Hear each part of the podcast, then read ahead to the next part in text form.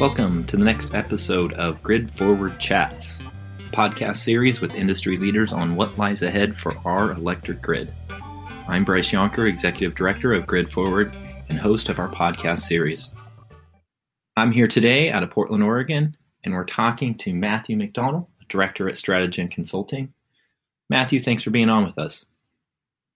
Thanks, Bryce. Uh, very happy to be here. Uh, great to connect with you and, and, talk through these critical issues as uh, we're navigating uh, rather uncertain times right now. Matthew, can you tell us a little bit about yourself? What Strategen Consulting does, your role there as director? Yeah, happy to do that, Bryce. Thanks. Uh, so, a little bit about Strategen. Uh, we're a, a, global professional services firm, and uh, we're we're dedicated, mission driven, and, and dedicated to decarbonizing energy systems through both um, effective regulation and, and market development. Um, works across uh, three distinct platforms of its business: uh, association management, consulting, of which I'm a part, and uh, convenings. And we've got offices in Berkeley, California, uh, Portland, Oregon, and, and Brisbane, Australia, as well. As as for me, as you mentioned, I'm a director with Strategen's U.S. Consulting Group. And in that role, I, I support um, a number of private and public sector clients across uh, a wide variety of domains. So, uh, energy storage, to power system planning, grid modernization, uh, distributed energy resources, and uh, increasingly the development of, of new utility business models and, and uh, regulatory frameworks. Today is Friday, May 1st. Here in Portland, Oregon, we're at a stay in stay at home order. I assume you guys have something similar there in Arizona. Matthew, before we jump into the conversation today, can you just share a little bit about how are you? How are you doing? Well, no, thanks for asking, Bryce. I, you know, I'm doing well. Um, I'm doing well. It's these are these are difficult and often unsettling times, but uh, you know, I, I, try to focus on the fact that there is I have much to be grateful for. I, I am, you know, as a parent with two young children, uh, you know, my wife and I were, were certainly negotiating the adventure that is that is schooling from home while working from home. Um, and uh, we're doing our best to stay stay sane. You know, admittedly, some days are, are better than others on that front, but uh, all told, we're we're doing really well. Um, our governor here just uh, extended our sort of uh, shelter in place uh, orders in Arizona through uh, the middle of, of May through May fifteenth. So we'll we'll continue on this path for for some time now. But all told, we're doing really well.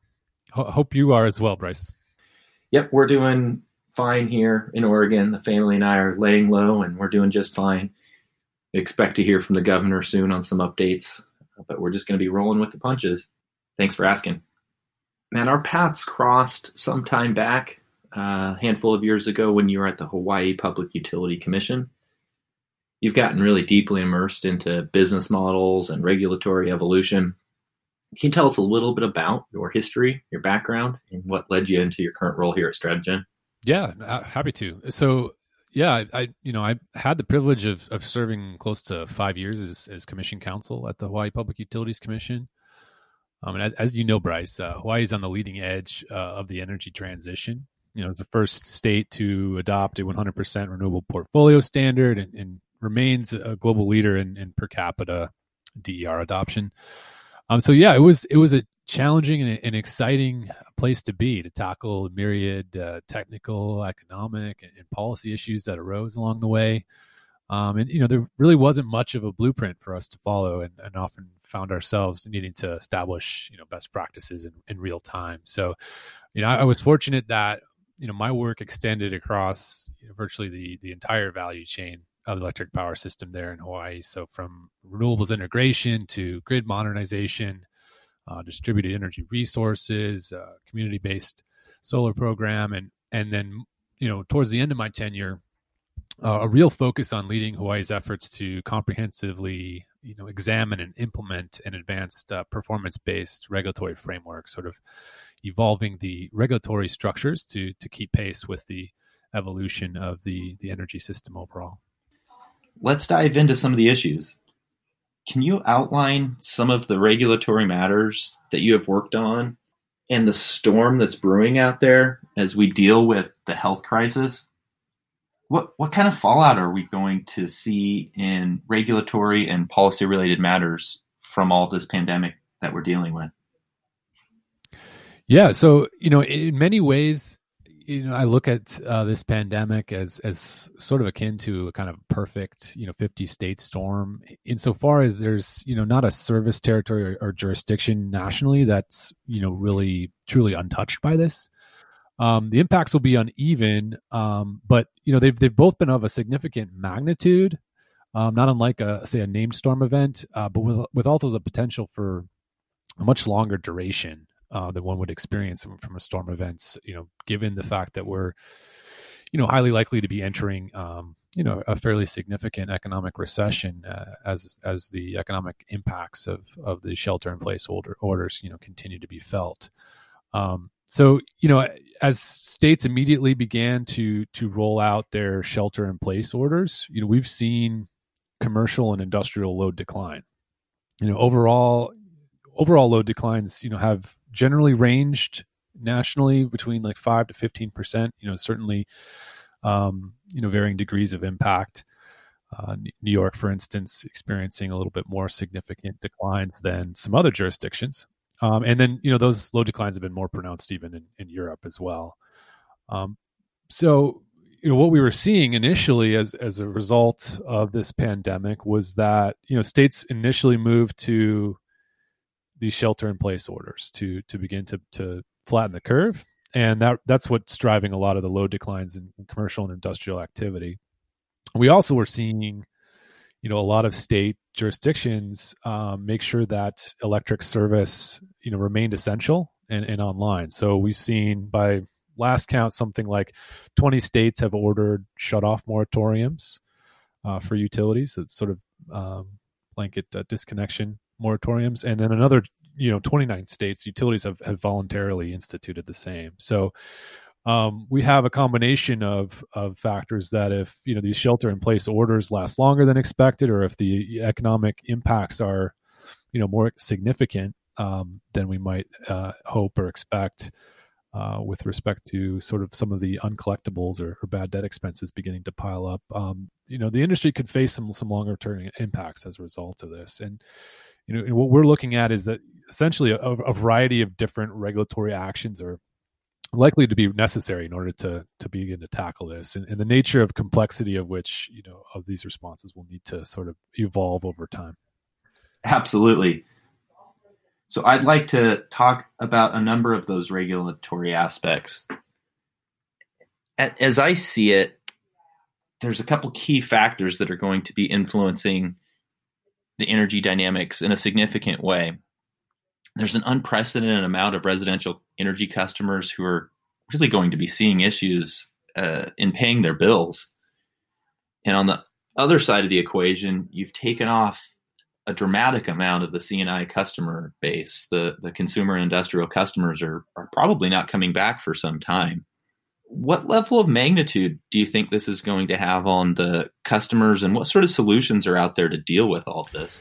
Well, yeah, I think you know, I think there will be some impact, uh, certainly, and you know, the magnitude of which I I believe will vary depending both on you know which state you you know which state you're in and the severity of the shelter in place restrictions and how long those continue, um, as well as you know for each service territory, you know how how dependent um, are they on on C&I load going forward. But you know, essentially, what what you could expect to be you know happening here relatively quickly is is a, a fairly significant gap between you know revenue revenue collection and you know just expenditures uh, on the grid as as you know we we collect a lot of relatively fixed costs through volumetric rates and uh, you know significant declines of this magnitude even if we're seeing some uptick in in residential load as a result of everyone you know working and playing from home um, it's it's likely not going to be enough to make up for the the C&I load declines, and so uh, we could expect to see some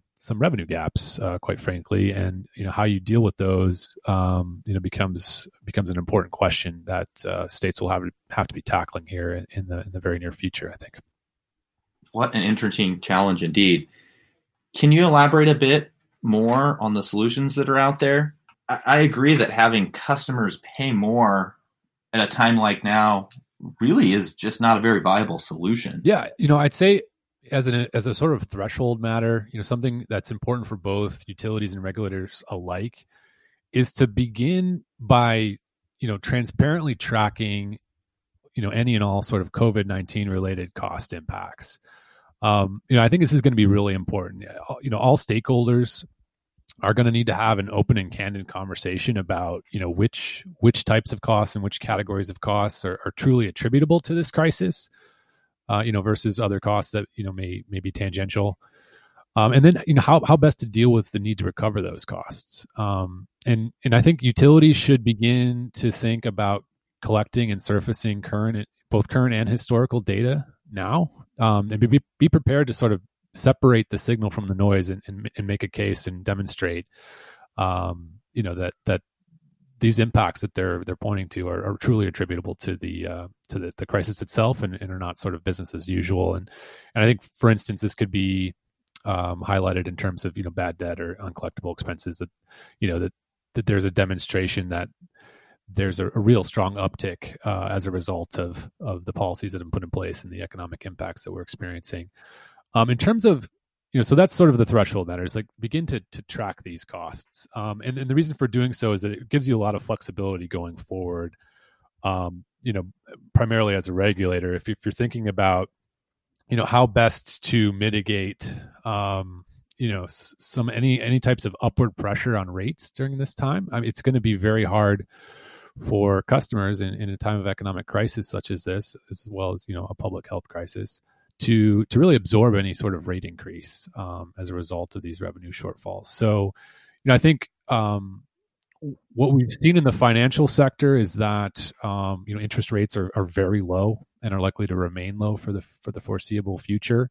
And utilities are increasingly be, being viewed as they often have historically as as a really safe sector for investment. And you know, I think utilities will have some opportunities to you know refinance debt and, and keep their uh, financial position strong. But uh, in addition to that we'll, we'll need to ensure that um, you know there aren't any cost recovery issues that are hanging out there. And, so we can look at things like a regulatory asset that you know we'd collect uh, you know through a cost tracker collect the um, associated costs with covid-19 and and begin to amortize those out over a longer time horizon to to really smooth out um, the impacts that customers would be uh, experiencing, especially now when they're perhaps least uh, least able to absorb them. Um, and you know, I think for a number of states that have decoupling mechanisms already in place, there is um, you know a, a, host of other issues that'll come up uh, that that impact sort of discussions around that decoupling mechanism, be it in a rate case or you know in a in a true up type of proceeding.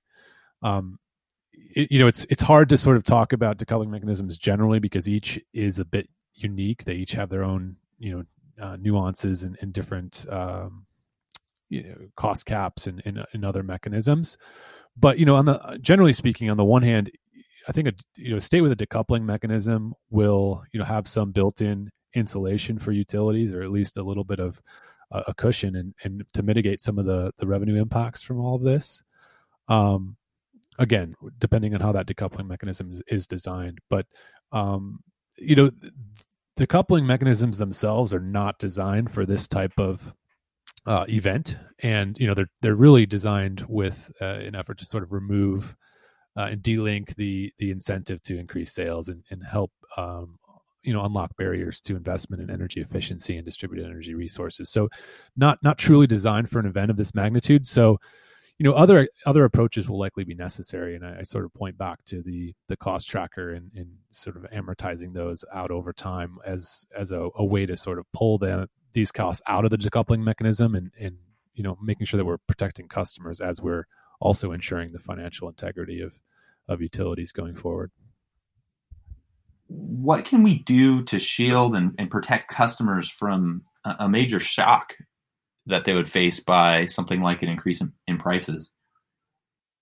One thing we might begin to expect on a going forward basis as you know the federal government begins to shift away from you know stabilizing the financial sector and and you know some of the more immediate impacts um, with with the you know the PPP program and, and small business loans you know we might see as a part of more recovery focused efforts that um, you know the utility sector is included in that And you know, I think that uh, I've you know been hearing some increasing conversations about you know how best to do that.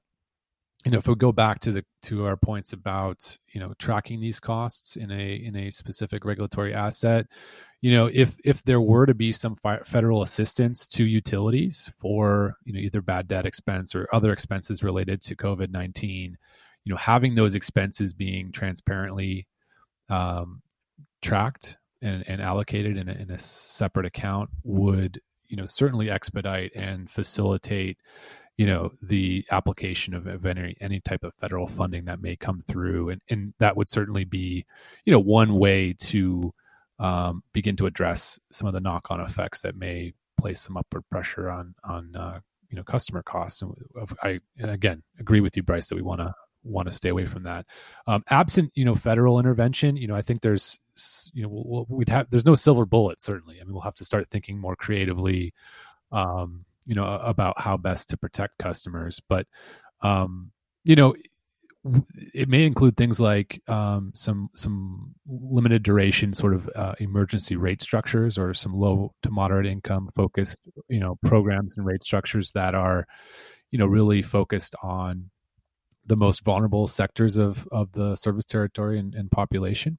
And um, you know, to that end, you know, that starts to bleed into conversations around well, how do we create a regulatory environment where we can begin to push out and deploy a, a new low income focused rate design on sort of an emergency basis um, that doesn't sort of take us you know 18 to 24 months to to go through an approval cycle since that that would likely be you know too late to to really um, make an impact and, and help out consumers. So um, that's when i begin you know talking about concepts like a regulatory sandbox that gives utilities some space on a you know limited time duration to you know quickly deploy and roll out customer facing offerings um, such as those that might be really helpful during this crisis um, you know, with some some common sense guardrails around them. But you know, creating that space to to innovate and and get some some uh, some assistance deployed pretty quickly. Yeah, maybe we can keep our conversation around the toolkit going for just a bit longer here. I know that you were quite close to performance based regulation in Hawaii when you were at the commission. How can the dynamics that are playing out right now support or maybe complicate the potential for something along the lines of performance based regulation to progress? Quite frankly, I, I think um, the dynamics that are being brought to bear really um, sort of highlight, underscore, and, and, enhance the the value of moving towards more of a, a performance based framework. Um, you know already what we've seen is is those states that have some of these alternative regulatory mechanisms such as uh, revenue decoupling or multi-year rate plans and, and, earnings sharing mechanisms. And i think utilities and, and, regulators alike will have a perhaps outsized uh, role to play in, in, in those recovery efforts. And you know as we're beginning to you know harness capital and deploy it to implement you know energy storage renewable energy and, and, sort of continuing to progress on this ongoing energy transition. It's going to be really important for you know regulators and utilities alike to have the incentive structures aligned to sort of maximize the effectiveness of, of how that capital is deployed. And you know in addition to that we've touched on this already there's going to be a lot of of pressures brought to bear around the need to keep costs low. Um, and what I think well-designed performance-based frameworks, including multi-year rate plans with with uh, attendant uh, metrics attached to it, you know, can really help uh, with some cost containment pressures for utilities, providing them some some new earnings opportunities on the one hand, but also importantly, um, you know, providing some cost savings uh, opportunities that can be passed along to customers as well. So, you know, I see, you know, the trend lines um, for this type of, of regulatory discussions and and um, evolution to to perhaps begin to accelerate, uh, given given the needs of the current system going forward. I'd like to dig a bit deeper. It, it, it seems like the proclivity for risk is dropping and our sensitivity to price is rising at the same time, how does that play into the regulatory evolution efforts, business model adjustments, and the like?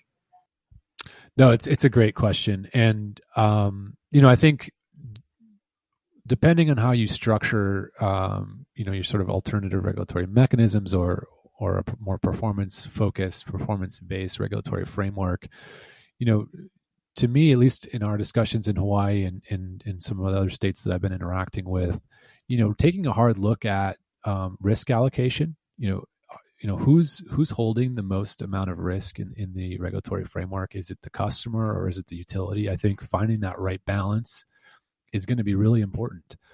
Um, and i think you can do so through a performance based framework in a way that you know strikes strikes a, a great balance that while it may push some more risk away from customers eh, as historically has been uh, and and on, back onto the utility it, it also affords the utility um, you know in, in, conjunction with that additional risk opportunities for additional earnings um, you know perhaps above and beyond what, were, what was available to that utility previously. So you know i think what you what you would all optimally do is is begin to construct a framework that balances a number of different mechanisms that you know sort of bounds the downside risk to the utility you know bounds the upside um, and sort of you know put some guardrails around what impacts may be felt by customers, um, but also strikes that right balance between um, shifting some cost away from customers and onto the utility, and also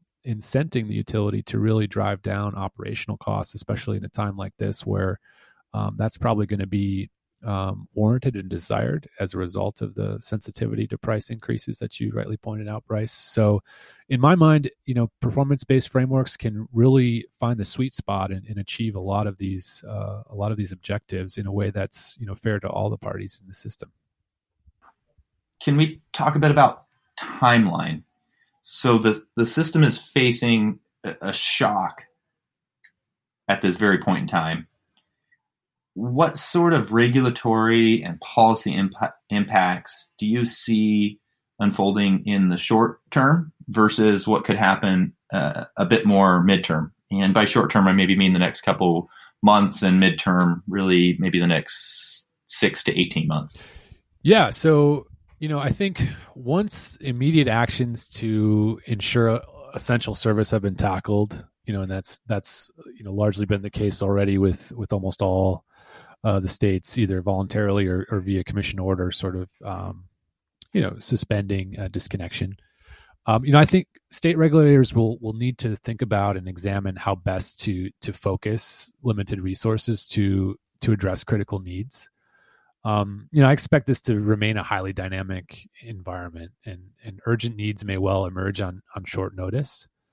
Um, but but commissions, utilities, and, and consumer advocates alike will, will be adjusting to an all virtual workforce. Um, and, and, these factors will undoubtedly uh, place uh, you know further strain on an already limited regulatory bandwidth. So, in light of these constraints, you know I think states will need to thoughtfully prioritize their regulatory actions and requests uh, according to categories of, of highest need and impact. And I'd suggest that yeah, first states should look to ensure reliable and affordable services are are in place and because these are fundamental to utility regulation and, and, always a core focus of the regulatory mission. Um, in, in, this emergency, you know, I think we can expect to see new and rapidly evolving challenges to maintaining reliable service. And you know, states should prioritize urgent requests that that threaten the provision of essential services and, and balance the need for for flexibility with transparency. Um, in addition, you know, as economic conditions continue continue to deteriorate, we may expect that utility customers will face increasing difficulties in paying their bills. Right. So many states and utilities, you know, have already taken steps to to modify their disconnection policies, as I mentioned, uh, which is an important initial step. But going forward, you know, new proposals and partnerships uh, will probably be necessary to help residents and businesses better manage their their utility bills through this crisis, more on a sort of sustainable footing longer term. Um, you know, I'd say secondly, um, states should remain committed um, to achieving important clean energy and public policy goals. I, I think that prioritizing high impact regulatory activities that support near term clean energy targets uh, and long term transformation of the energy system should should remain paramount. And Um, these should include policy investigations and procurement efforts that are that are currently underway. And, and there's a really strong tie-in to you know support of economic recovery as a result of these activities. So it's it's really important to to make sure those are moving forward as as best they can. Um, you know, uh, third, you know, I think this is sort of dovetails with with with the second point I made, but you know, in recognition of the the severe economic disruption currently underway and, likely to continue even after the immediate crisis subsides, you know, I'd suggest that states should should begin to push ahead with you know ongoing initiatives, as I mentioned, that that really support clean energy development and, and economic recovery as a as a core core part of the prioritization framework they they put into place. Well, what a great conversation we've had today, Matt. Clearly, the paths ahead for regulatory and business model issues around the electric grid are going to be quite interesting and, and quite dynamic. As we wrap up our conversation today, could you maybe share some insights on twofold? Uh, when you look out to the marketplace, what's what's one thing that you're uh, staying a, a, bit concerned about? Uh, something that that uh, you're a bit worried maybe maybe unfolding out there. And on the flip side, what are you holding out hope for? What, what's an opportunity that maybe excites you or that you think is going to be a, a positive change that's coming up? I'll share on the sort of the darker side of the coin. You know, there there's a lot that does concern me as we work our way through this crisis. Certainly, um, you know, I think first and foremost in my mind, you know, want to make sure that the the public health impacts of this are are being addressed. Um, but you know, more immediately as we turn our narrow lens to the, the power sector itself, you know, I think the economic impacts of this will be will be significant as we begin to to feel those. Uh, you know, the the unemployment numbers that we've been seeing come in um, are rather striking, and you know, I think the customer's ability to to pay is going to be strained, um, at least in the near to medium term. And so, you know, I and I think that even with as states begin to return to quote unquote business as as normal, you know, I think what we'll see is a hesitancy on the part of consumers to really step back out and and sort of jump back into to life as it was pre COVID nineteen. So, the revenue pressures that we've been talking about on on a part of utilities, you know, I think will uh, persist, perhaps at a, a lesser degree, but will likely persist over over a course of many months. And you know the combination of those two things i think is going to be very challenging and, and, it's something that that certainly concerns me. You know i, I also look as well to um, a lot of the the clean energy activities and i think um, in the near term there's you know there's supply chain disruptions um, you know project uh, development is is being impacted as a result of this. And I, you know i think that's causing a lot of near term pain and and that that concerns me as well you know it's all all tied together sort of all part of the same tapestry in terms of you know the economic uh, impacts that this is this is bringing to bear.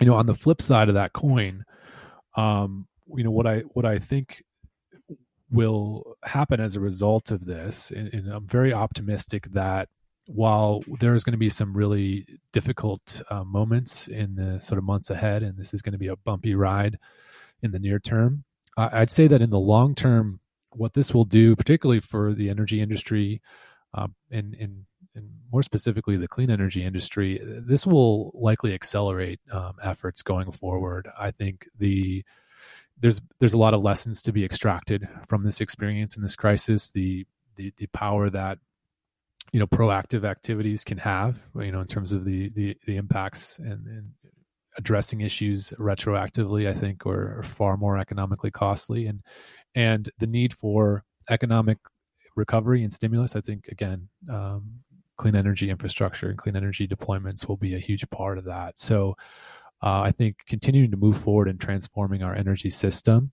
and you know, with utilities and regulators at the heart of of that transition here in the United States, I think is going to be uh, a really exciting thing to watch over the, the medium to long term as we begin to uh, recover and, and rebuild and, and, and, build back better than than what we've done before. More resilient, cleaner, um, and uh, more equitable.